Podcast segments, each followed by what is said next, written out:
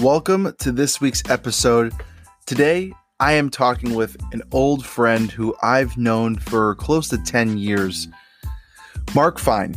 Marc Fein is a coach, educational consultant, and mental health advocate with lived experience of depression and over a decade of experience creating interactive workshops that have empowered thousands of individuals and organizations with practical tools to manage stress, provide emotional support, and break the stigma around mental illness.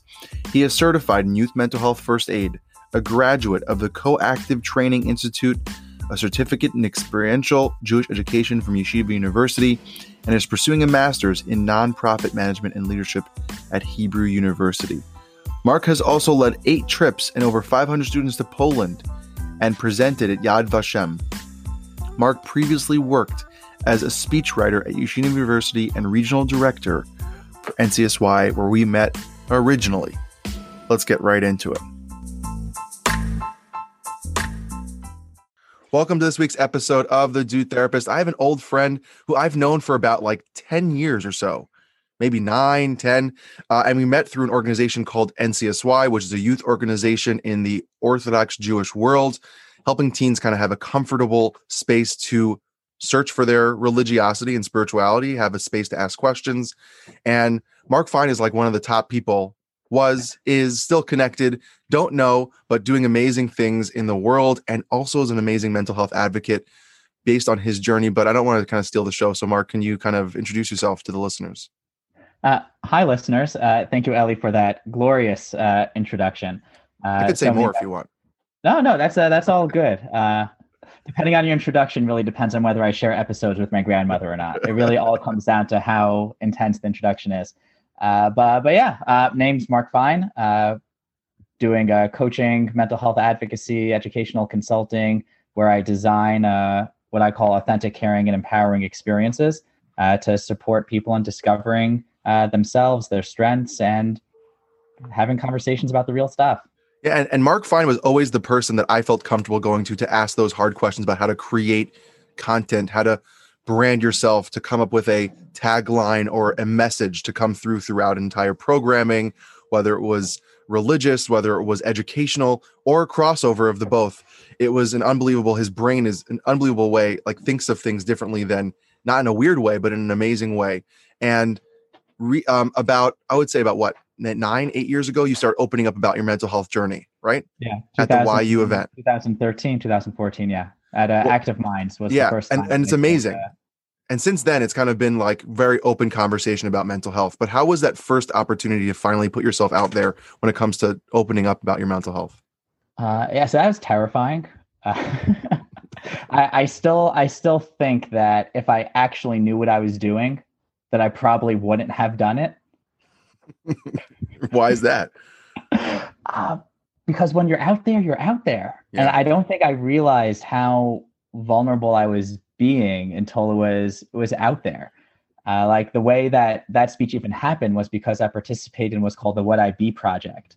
Is that the thing with all the lettering all over your? Yeah, the, the letter hands? on the, the hands. You can look it up. What I be uh, what I be project uh, dot com, and you basically wrote um, on your body in some way something that was that you were hiding that you wanted to overcome. So I wrote on one hand public inspirational competent leader, and on the other hand private um, depressed, scared, and alone.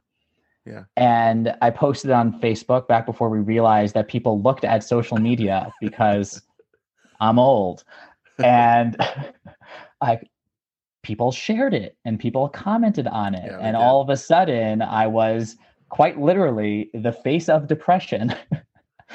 and then I spoke at Active Minds and shared my story. And I remember like shaking beforehand and rehearsing and what am I going to say and what's the message going to be. And like, there were hundreds of people in the room. And then we uploaded it to YouTube, and then that led to more speaking and and sharing. And I wasn't done yet.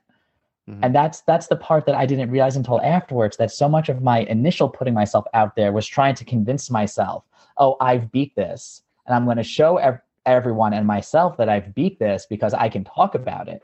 When the reality was, I was still thick in it and processing it, and I wasn't done yet. And it was a part of the healing journey as opposed to the the end of it. And Yeah, journey. Journey is a good word to Yeah. describe it. because you know watching you over the years whether it was in summer programs events or or whether it was throughout any weekend retreat as we call them shabbatons or any way of just you being upfront or dealing with teenagers or even staff i have never i never saw that i never saw that side and i think that's what's the the biggest thing about mental health is that we don't always see it and i think now i say in the past five six years from my perspective now as a therapist Mhm. looking at social media in a different way watching people post this idea of like the silence within the mental health, the aloneness, because you don't always see it. It's not, let's say, for example, a physical illness that you might be able to see. It might not, it's not a disability that someone doesn't have a leg or can't walk or can't talk or hear, but it's something internal that can be debilitating, but no one else knows. So when did you first realize that you were going through depression or, or, or the stuff that you were handling? What was that aha moment? You were like, I'm not doing okay. Uh, I'm laughing because I there were probably so many aha moments along the way that were not aha moments because I just didn't realize Yeah. or or ignored. Uh, like I, I, I definitely had two major depressive episodes, and people ask me, "Oh, so what did you learn from the first one?" And I go, "Nothing. I learned nothing because I denied that it ever happened, and I didn't get treated for it, and ultimately I found a new job, and." I felt better because the context changed, but none of the internal work happened. So I literally learned nothing. And I had this I had this rule for myself that if I was just hurting myself, that it was fine, but I wasn't allowed to hurt other people. Yeah. And I was just oblivious to the impact I was having on other people. And it took until uh, a colleague of mine, uh, Mrs. Rivka Berkowitz, who is a at the time was a 70 year old woman who worked with me and she sat me down in one of these weekend retreats and said marc i don't know what's going on but it's not working for you it's not working for me and we need to have a conversation Wow. and that was the first time that i remember even though probably other people have tried to have that conversation with me but it was the first time that someone was just so direct about i don't know what's going on but it's not working for you and it's not working for me so what's up. And it was as if i was waiting for someone to to label it and to start a conversation with me about it because i didn't have the language or the mindset or the the courage to have that conversation with myself which is just so interesting to hear. And I know your story a little bit that someone who always had those answers, who always had the words, the right words, or mm. questioning the words that someone else For used. other Others, people right? for others very key distinction and that's the that's the hard part is sometimes we can't even see it ourselves or put that words to us. And for you then, when it came down to it, and if you don't want to answer, of course you don't have to. What were some things that maybe were the cycles of, of pain that you kind of caused yourself and that you wouldn't cross over to other people and maybe did cross over to other people? Uh, sure. Uh, who doesn't love talking about their pain to an anonymous audience? isn't isn't that what we do? Shout That's into all what shout this is about is to cause people to talk about their pain openly with other people and Right, never at least I don't have response to pay you for it. back. it's all free.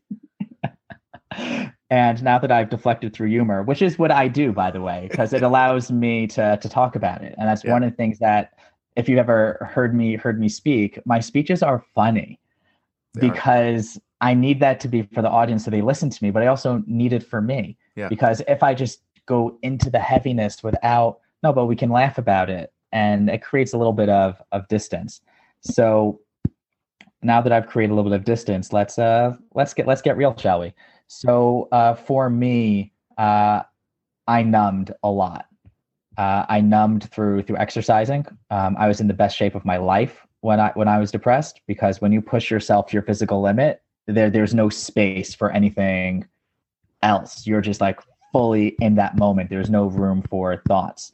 Uh, I was a, I was a workaholic. Uh, like there, I distinctly remember like between November and uh, we'll call it March of one of those particular years.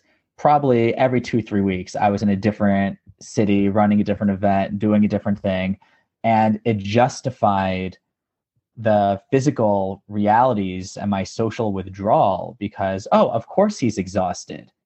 He was just doing a b and c. Oh of course he's not picking up the phone for a couple of days. That like he was just so so busy. And I created these natural excuses uh, for myself. And because I was so externally, professionally successful in so many ways, yeah.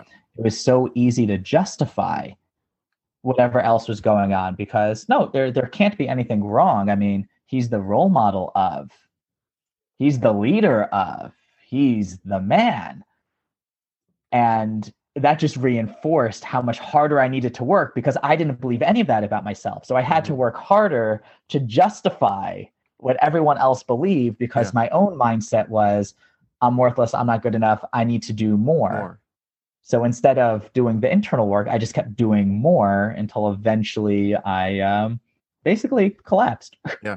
and realized, okay, t- time for a new choice. And you know, you talked about something that one of my favorite books on anxiety, phobias, and fears is called Freedom from Fear by Dr. Howard Liebgold. Um, it's this like blue book. There are a lot of books that have the title Freedom from Fear. So I don't know how he got away with it copyright wise, but I don't care. Um, uh, but it's a great book. he book. Also because- has he has a sequel called Freedom from Copyright, and a third one, Freedom from Lawsuit. Uh, and uh, the book really is he's a psychiatrist who um, struggled from agoraphobia and uh, anxiety and he used his natural life to deal. So the two examples that I remember vividly from the book that I can't, you know, I have it somewhere over here is this idea that his wife would say, "Oh, come, let's go with the kids. Let's go out with the kids." And he'd say, "No, you go have a great day. I'll watch the kids." what an amazing husband you are. Mm-hmm. Oh, what a good father. You're so amazing. Yeah, I know. Thank you. Okay, go. Yeah. And then he would basically live within his agoraphobia by navigating it by not going outside by by masking it by doing something else. And right, the other example yeah he adapted. The other example was the uh, when he would have anxiety uh, during meetings. He would pretend to get an emergency phone call like these mm. you know mm. massive consultation meetings. He was at the top of the psychiatric department of whatever hospital he was working at and he'd go okay i'll be there in a second and would run out from the meeting um, and just hide. But using my first his, reaction is smart man yeah, no, it's it's genius. It's very genius because that's what people do without the right tools or skills mm-hmm. to handle to handle whatever their mental health struggle is because it's the natural thing to learn how to cope on your own. And it works for a time until it didn't for him and he ended up getting treatment at whatever program he went to and then took that and superimposed the treatment he had to write a book and to actually utilize that in the psychiatric unit that he worked at. Um, and it's a pretty funny book. He has a lot of humor in it. You know, when he comes and explains the idea of adrenaline pumping through your body when it comes to anxiety, he takes a squirt gun when someone um, says something that is anxiety inducing. He'll he'll shoot them in the face or something like that to kind of like wake them. And goes, "That was adrenaline." It's like this very cute, cutesy way of like reminding someone that you're pumping adrenaline through your bo- body, and it's not going to help. And it takes like 15 to 20 minutes to kind of calm down. But the book is really interesting and it reminds me of that because I think we all do that in some way or another. I know I do that I navigate and hide from or avoid my issues by doing something else to mask looking like I'm okay. Mm-hmm. And and especially when they're good things. Yeah. So for me it was overconfidence. Like when I was in NCSY or when I was talking, I was I felt like imposter syndrome because I would see people like yourself and other people who were higher up who were just doing such great things. I was like, I can't do that, but I'm going to show and look like I can because then if I look like I can, I'm going to get recognized and then move up or do something better or different. So it was this be bigger than myself, even though internally I'm like, what am I doing? And I really admire you sharing that because I felt very similar. It was it was more anxiety than depression, but it was like anxiety of like, am I doing enough? And is this am I good enough? That and that's a mm-hmm. constant theme that I have it's in my that life. Little voice of exactly. never enough. Never and it's still like that. Why do you think I have a podcast? I'm my private practice. I'm working for a group practice. I'm also a husband and a father. You know, I'm doing 18 things at once because I don't think that one thing is good enough for me to be successful. But I've now found a healthier balance that I know when to say no and create that safe place for me not to feel that way so that I don't get burnt out and I don't get that way. So I really admire you sharing that because it, it hits home in a very, a very good way for me to understand that I wasn't like the only person and you're not which then leads me to your talks, right? You talk all over the place, specifically to teenagers, right?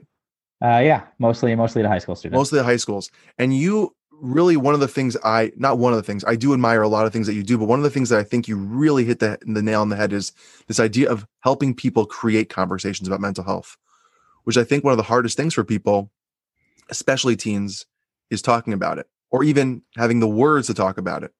So how do you create that? What do you what do you not to give your secret sauce away of your speeches and all that kind of stuff? Oh, the whole point of speaking is to give the secret sauce. Of, like we we are in one of those few businesses where if we were to go obsolete, that'd be amazing. I would love to be out of business. That would, I would mean not, it but I hear what you're saying, right? I would I would not know what else to do. I'd be like, wait, uh, I worked for this. Uh, okay, I guess I'll just uh, you know, I'll just sit back and do nothing. But I agree with you, right? Part of it, and and the hard part is that sometimes to get more business or to do more, we have to give a little bit of our secret sauce to be able to have people go, oh, I like that. But So so I'm gonna I'm gonna give you both a, a business tip, which I think you're already doing, and the secret sauce, which is the more you give away, the more that comes back to you. yes, a thousand I, percent. I, I believe that agree with thousand percent. And the So more that what is that then for you? What Uh, is that? what is that? How do you create that environment for teens in a school setting? In, in and it's not in your like your it's not your office where you create the vibe where you create that thing, but it's in their turf. It's on their campuses. It's at their kind of school where they might not feel so comfortable. How do you create that space for teens to feel comfortable? Great. So I think number one is recognizing who's in the room and where are they coming from and what are they looking for. And I think there are certain just universals of I want to be seen. I want to be seen. I want to be acknowledged. I want to be able to fully express myself. And especially for teens, but I'm not sure who I am and I'm not sure how to do that. And no matter if they walk into the room with their arms crossed or the classic assembly, everyone please go to the auditorium for the super important assembly on mental health. Like you can imagine how they're they're entering the the room. So I know, okay, I need to show up in a way that's authentic because they'll only respond to authentic. There are thousands of people who know more about mental health and depression anxiety than I do from a content perspective. I don't know how many people are out there who can communicate that knowledge in a way that teens or other people can hear that. Because when I walk into auditorium and they give this whole presentation about, oh, here's who he is and here's why he's so impressive in the introduction, and I get up there and the first thing I do is I, I shout, I'm like, hey, who's excited to talk about depression? And I get these looks back, like, no, no, no, like I mean, like who's excited to talk about depression? And some people start like fake cheering. I go, yeah, like that's why I'm here. I'm here because I'm excited to to talk about it. And I think it's important that we have this conversation. But before we talk about depression, we need to talk about everybody else's favorite topic, which is statistics. Mhm. So who's excited to talk about statistics? and there's always one person that goes, woo. I'm like, yes, because there's always one person who talks about statistics. But here's the real statistic. And at this point, they're already like, okay, what's going on? Yeah. Uh, I'm interested. I'm curious. This is different than what I'm expected. He's playing against expectations. What's going to happen next? And then I say, okay, if I can get, I ask um, a fifth of the room to stand up. Sometimes I'll do it by row. Sometimes I'll do it by birthday months. And then I'll say, okay, you see how many people are standing right now? Let's say 100 people in a room, 20 people are standing. I'm like, according to the National Alliance of Mental Illness, 20%, one in five, Yeah. Will suffer from a major mental health episode over the course of their lifetime. Yeah. In case you're wondering what that looks like in a room this size, Here it is. here it is. Wow. Bam. hmm Total tone shift, energy shift, and it makes it real and it makes it tangible and implicitly gives permission. Okay, this is what we're talking about. Then I say, if half of them could sit down. So now 10 people are standing, and of those, 50%, five zero, suffer in silence and don't ask for support. In a room this size, that is the amount of people statistically right now who are suffering in silence from something real and not asking for support. Yeah. Then after they sit down, I go, okay, why? What are the obstacles? And then from the audience, they start sharing uh, because I'm ashamed. Ashamed of what? I feel guilty. I feel like it's not legitimate. I don't want to be a burden because I'm not that guy. I don't want to be judged. hmm But again, right now, I'm not asking them to share what they're thinking or feeling. I'm asking them to share, oh, what are obstacles? It's Yeah. a degree removed, it's a little bit safer. But then once all that is out there, now we're having a real conversation about what are the real obstacles. And I level with them. And I say, look, everything that you just shared, that's real. And I'm not going to convince you any of that isn't real. Those are real obstacles. And I also believe there are alternatives and ways to overcome those. That's great. Let's have that conversation. And then I reintroduce myself. Yeah. Like, okay, here's my story. And I go through, here are my SAT scores, and here's how I was captain up and whatever. And like, I really build up like how incredible in significant air quotes I am. Yeah. And like, and that's all true. And here's what's also true. And then I start to go into my story. Yeah. And once I start going into my story, they're like, oh, this is this is real. And I'm able to create this language for them of what's the difference between anxiety and feeling anxious hmm and giving real stories and anecdotes for both. Yeah. What's the difference between feeling depressed and being sad? What's the difference in not being able to fall asleep at night and rumination? hmm And as I make it more and more real, all of a sudden they have all these internal thoughts that they never could figure out how to label or how to express. And now I'm giving them a language for their internal experience that for some of them until that moment, they thought they were the only person who had felt before. Yeah.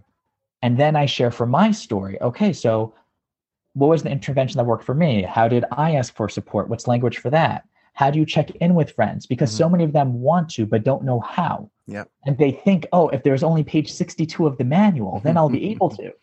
And like, it doesn't have to be that complicated. It can literally be, hey, I noticed that you haven't been hanging out with us so often. What's going on? And that could be it. And Yeah. ditto for asking for support. Yeah. To walk into the office and say, you don't need to give your entire life story.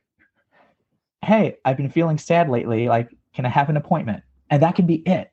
Yeah. And giving them language and giving them practical tools, or even better, I've started asking p- uh, students to prepare in advance, if especially if it's part of a mental health club, what are tools that they have found have worked in their own life, and then have their own peers present to them hmm because they hear things different from people that have credibility and people they believe in, whether it's because of their own lived experience or whether it's because they believe, oh, you get it. Yeah.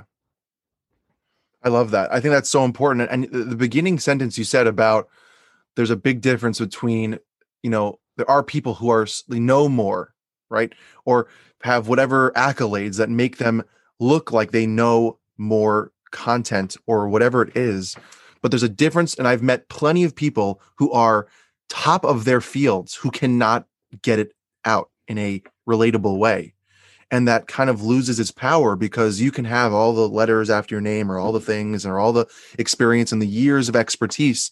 But if if you're asked to speak to a certain crowd and you can't, and you, you reuse the same things with the numbers and you're all just in the content and not about connecting, you lose that power that you have, which is your accolades. Because Right. So someone else can do it great. You just said, which is so crucial, content as opposed to connection. Yeah.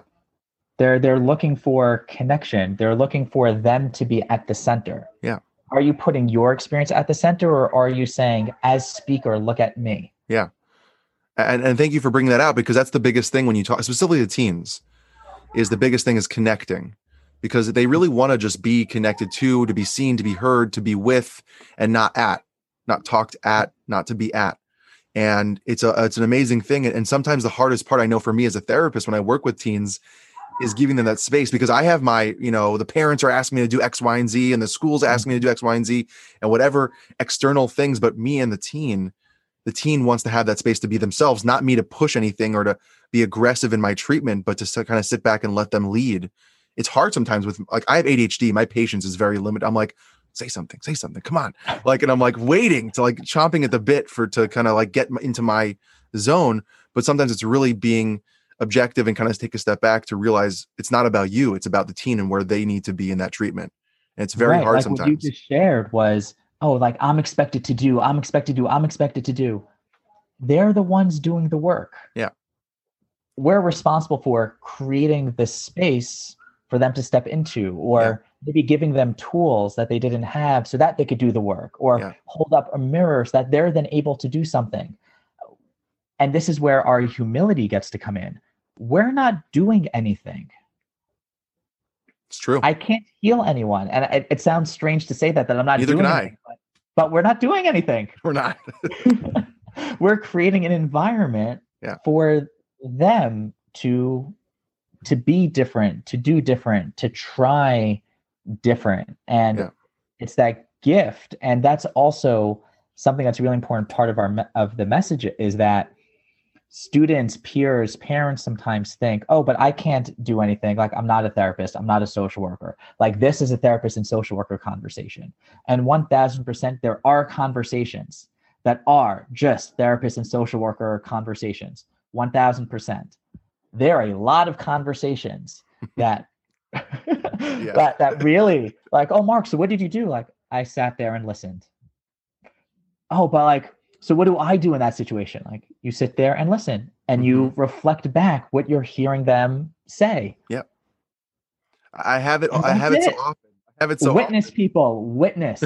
people are looking to be witnessed. Yeah. They they know the answer.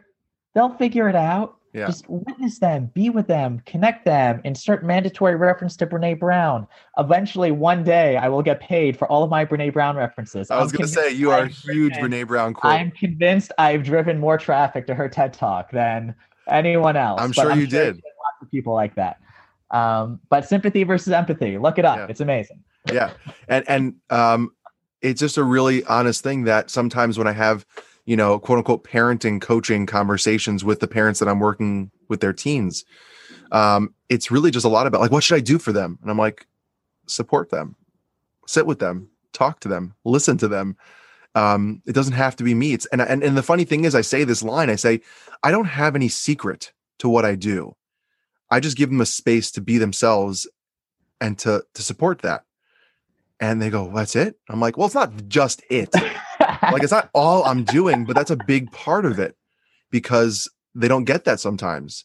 And then for you, then, um, you know, it's it's just an amazing thing that you give that space and, and create that environment for for teens to feel that way, and, and even for to to help educate schools and, and organizations on how to create that environment for teens, which is so needed and so important you know the the statistics unfortunately of the mental health in the teenage world you know uh, a documentary that came out, I think last year. I, I you know, the whole COVID thing kind of ruined my my, time, my timeline. Um, uh, the social dilemma and how social media is impacting yeah. the research studies on suicidal ideations and suicide attempts in teenager teenagers even as early as 10 to 12 now. Um, the mm-hmm. statistics are being counted are up like 180% to even 300 something percent, which as a teenager, I'm like, I didn't know you can go above 100%, but you can. Um, uh, That's why I'm a therapist. I don't do math. Um, how do you go above 100%, 300%? But yes, you can. I know, so, but in coach, they always say give 200%. Yeah. Right? And you're like, that's not possible. Right. Like, give 110. but that, it's a really scary thing and such an important uh, need. And, and, the question that I, I, wrote down, you know, I like to write some notes while we're talking, classic therapist, um, is for you and your struggle and your journey, how did you two it's a two part question how did you handle the loneliness of that of being kind of on your own with it. And then what was your your experience like getting help or asking for help if you did? Yeah so your so your question implies that i handled it? Had, so basically loneliness was the worst and it sucked and you didn't have yeah i mean I, yeah i mean yes. i think a, a, fair question would be like how did i how did i experience it? Yeah so how was the uh, experience uh, going through that kind of quiet, silent pain? Is, is this is this a family friendly? Uh... you can curse, you can scream, you can say whatever you want. Um, no, because it, it it was it was very it was very isolating. Like the the metaphor that that I give is that of I didn't remember there being a before, and I couldn't imagine there being an after. So I might as well just get really comfortable with where I am, mm-hmm. and where I am is is in a pit and is separate and is separate from. Um, and I really love um, the book Perks of, Being a Wallflower. And there's a lot of imagery in that book of the observer of life and not really participating in. And even though I had some really rich friendships during that time, like a lot, but I wasn't I wasn't connected to it. I wasn't aware of it and I, I wasn't allowing it and I, I created distance mm-hmm. because that's where I felt safer. Yeah. Because as long as there was distance, then they couldn't know me. And as long as they don't know me, then they can't see me as I see me. And if people saw me as I see me, then they wouldn't want to be around me anymore. So I need to create the, this distance, mm-hmm.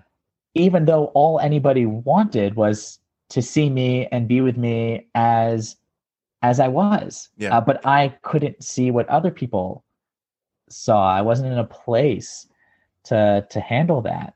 Uh, like I remember when I got into therapy for the for the first time, uh, we actually practiced saying "I feel" statements, and they go, oh, "How's your day?" Like I think it went well. I was like, "Oh no, but how did it feel?" Like no, I, I just told you. Like Mhm. no, like you told me how you think, but Yeah. how do you feel? Like I don't understand the question. and it's so funny because people who know me now are like, "Oh, that's the emotion wheel guy," or yeah. oh, that's the processing guy, or that's the emotional intelligence dude. And when I first heard the term emotional intelligence, I thought it was a bunch of crock and hooey. And I distinctly remember saying to the facilitator, um, if I have a high IQ, then who cares about my EQ? And and that's where I was. I was Mhm. very like, I know I'm smart. I lived in my head. I was totally disconnected from from heart. I was totally disconnected from body. And we could have a very long uh, separate conversation about Judaism and males and separation from from emotions and and physicality um, and the impact of of that. Um, so yeah, my experience I would say would be would be disconnect was uh, was numbness was gray. I shut down the negative part of the emotional scale, uh, which I didn't realize also cut off the positive side Yeah. of the emotional scale and exist in this very limited band that allowed me to be productive and get lots of stuff done but cut off my range of emotional experience and experience of life and relationships with with people and i think a big part of my therapeutic experience um, and i had two different therapists was the acknowledgement of my life and that i think a big part of therapy for me was okay what am i running away from Mhm. and actually sitting with that, being with that in all of its uh, painful glory. Yeah. because that then opened up the other side. Yeah. And yeah, it was a dance. Was that was that a weird experience then to jump into that world that you might not have had your toe in for a very long time to all of a sudden Uh, be like o- opening that door to the emotional world? Weird, weird is one word. Uh, terrifying might be another one. Yeah. Like I would love to see the tape of my first therapy session because I'm curious A, how many words I said at all.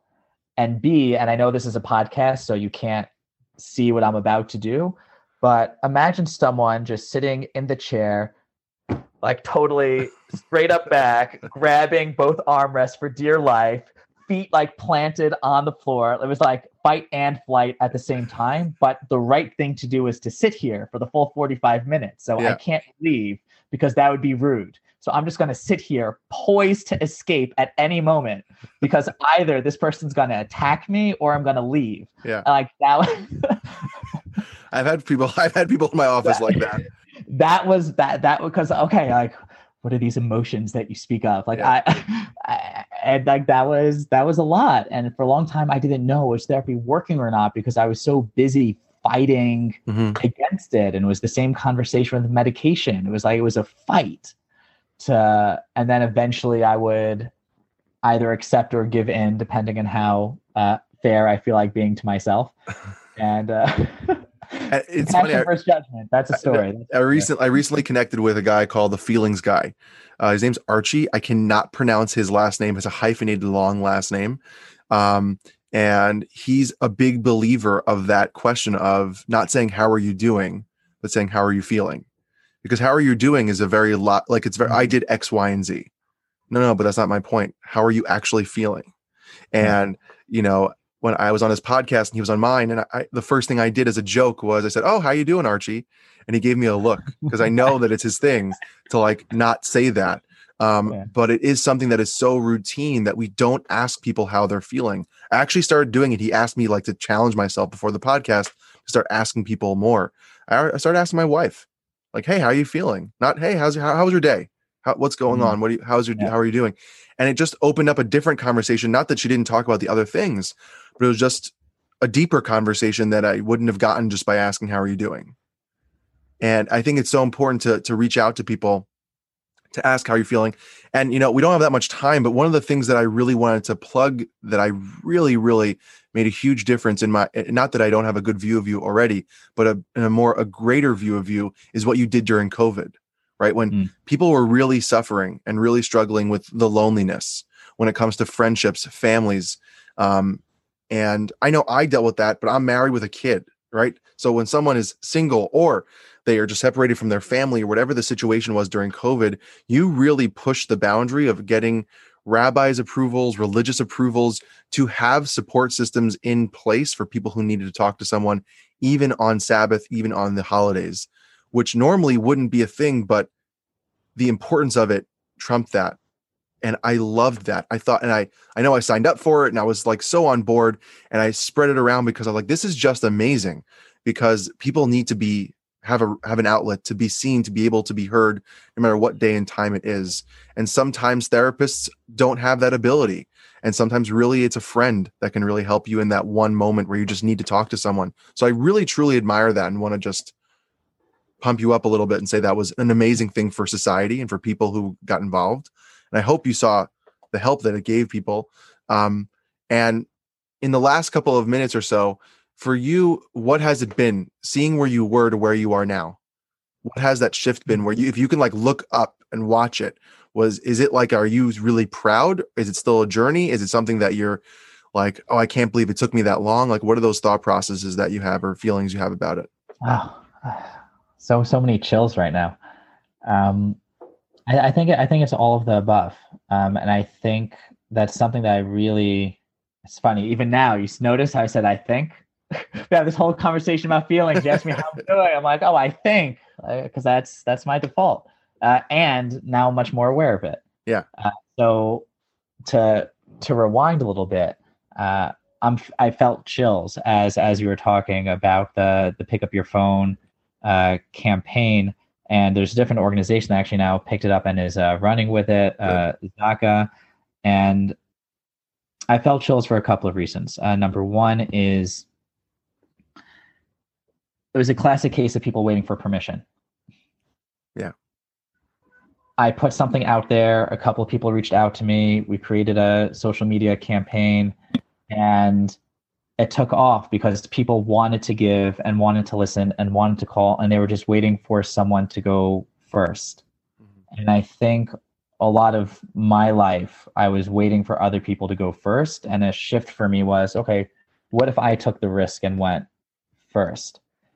And I think a lot of people are out there waiting. And when people are public about their stories in a way that's contributing instead of a way that's look at me, I'm amazing. Mm-hmm. And I really try when I post on social media or share my story to always include here's the the lesson or the reflection or the takeaway so that way it's teaching and giving something mm-hmm. uh, because otherwise i wouldn't be able to post it would just be oh look at me and I, i'm very very uncomfortable uh, with with that uh, that people are waiting for that permission and when they get that permission and how to act on it i call like going from awareness to action that that's when that's when change happens so for me when i reflect back uh, we started with the word journey let's finish with that word journey a big mindset shift for me was oh i'm going to be done with my mental illness when and there's no end to that i believe you can live with successfully for sure manage successfully for sure and things pop up because mm-hmm. that's life. Yeah. And when I reflect back, and pick up your phone was a great example. The first two weeks of COVID for me were miserable. Um, I was alone in a basement in a foreign country. I was binging BoJack Horseman. Great show. Not the show to watch if you are isolated in the basement in a foreign country during a pandemic.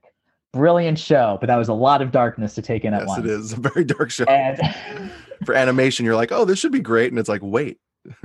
oh, but wait, there's more. Um, That's how I feel about Rick and Morty, but.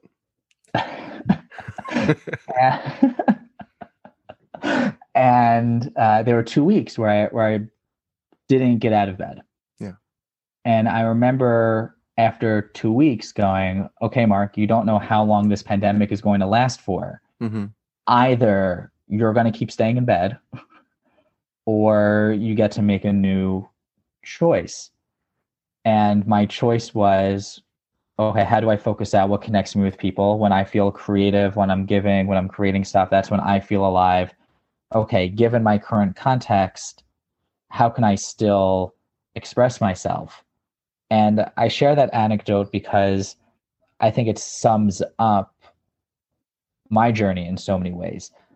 My initial reaction was still my initial reaction.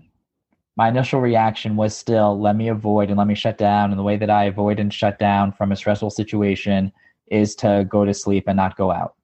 That's my that's my default. I don't think that's changed. What has changed is how the tools that I have to respond to that and to manage that and then make a new choice. Uh, I know we're both Viktor Frankl, Man's Search for Meaning fans. Uh, in between stimulus and response, it lies the space, and that space is our ability to choose. Yeah.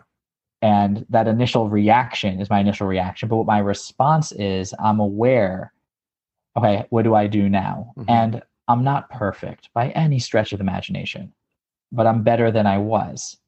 And I think it's those crucible moments when we act differently. And to add in a little bit of uh, of Judaism because we know each other from NCSY and why yeah. not uh, that's the that's Maimonides definition of repentance. Yeah. When you are in the same situation but act differently that's when you know change has occurred. And even there it's not about repentance. The actual word is tshuva which means to return. So the question's asked oh what are you returning to? And I love the interpretation I heard once that's about returning to your ideal self. Hmm. And when you're in uh, that same situation but act differently, that's when you know, oh, I've returned. Mm-hmm. And I think taking those moments to recognize, oh, here's how I've returned, here's how I have progressed. And when we slide, because inevitably that happens, okay, here's the compassionate tool that I now have as opposed to the judgment tool. Mm-hmm. Or, okay, I'm going to judge myself but hopefully not for as long. Yeah. And or okay, I'm going to eat the bag of cookies, but I know when I'm done with the bag of cookies, because by the way, let's be clear, it is not one cookie. Never is one cookie. it's not one. It's the bag. Yeah. Uh, okay, then what am I going to do afterwards? That's when I think the acknowledgement comes in, uh, which we're all we're all beings. We're all beings in progress. Yeah. I love that. I love that. That the whole that whole that whole thing is great. So Marc, where can people find you? Where can they reach out to you? How can they have you speak? Where can they see your content? All that kind of stuff. Ah, perfect segue to how I am hiding from the world and still don't have a website because I'm working, I'm working on my website now because my original website, if you actually want to have a good time and see what an explosion of ADHD creativity on a website is, go to elevation.org because you'll see a vomitation of just color and different fonts because I cannot get it together, which is why I hired someone to do one for my new my new website. Okay, so we should talk about that. And if you want to see hiding in action, I was at a coaching conference once. They said, "Oh, who here is hiding from their ideal client?" And I like jumped out of my seat, me. like I am. If they find me, I'm great. Like I'm this amazing indie rock band where if you happen to know, you know. But, like I should be, I should be out there. Um, and then I say I should stop shooting all over myself, and then we end up in this loop. So, to answer your question, if you want to find me, best way to find me is uh, send me an email, marc period f-e-i-n at gmail.com. That's m-a-r-c period f-e-i-n at gmail.com is the most direct way to reach me. Happy to do coaching, presentation, schools, jokes, comedy hours, one-on-one conversations, whatever works, man. That's, great. I get asked on my website all the time. I'm like, don't go to my old website, please. Because when I had the brander look at it, she's like, I love the creativity, but we need to kind of get it in check. when they have like, that voice. Uh, can, I share a quick, can I share a quick anecdote I remember about you before we close? You can. So this is a so this is Ellie from from years ago. Okay. There's a there's a workshop that Ellie was running about perspective shifts and it's amazing what i love about this story is you can see where you are now and like how it was always there just expressed differently and you took out a piece of paper and you asked people what do you see like, oh, I see a white piece of paper. Then you put a black dot in the middle of the people, in the middle of the piece of paper. And you ask people, oh, what did you see? And they're like, a black dot. And you went, well, what happened to the rest of the white paper? I do remember doing that. and it was a great trigger activity for a conversation about perspective and what is it that we choose to focus on. And True. it's something that you've always been doing. And now you're continuing to do it just in a different language and a different format. Well, I appreciate that, Marc. Really do. I really thank you for coming on. Um, you don't understand how much of an honor it is to have you on and to speak with you. You know, old friend, continue to be friend for many, many, many more years. But it's just um, to have you in this way versus the other way back in the day where I, it just, it's a very nice thing for me. It really is. So I appreciate that. Absolute pleasure. Pleasure to be here, Ali.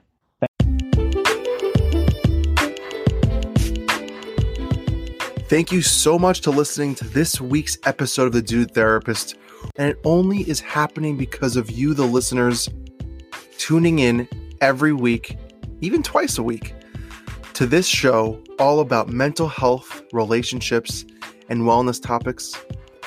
And really, let's be honest, everything in between. And I'm so excited to show up every time and having great guests. So, thank you. And if you have any questions, concerns, ideas, collaborations, email me at thedudetherapist at gmail.com. Follow me on Instagram at thedudetherapist. Let me know what you're thinking. Let me know your ideas. I can't wait to hear from you. And if you can go along, subscribe, rate, review on all the streaming sites that you're listening on, I truly appreciate it because that's what make this thing happen. So thanks for tuning in this week and see you next time on the Dude Therapist podcast because we've got more guests and more great content coming your way.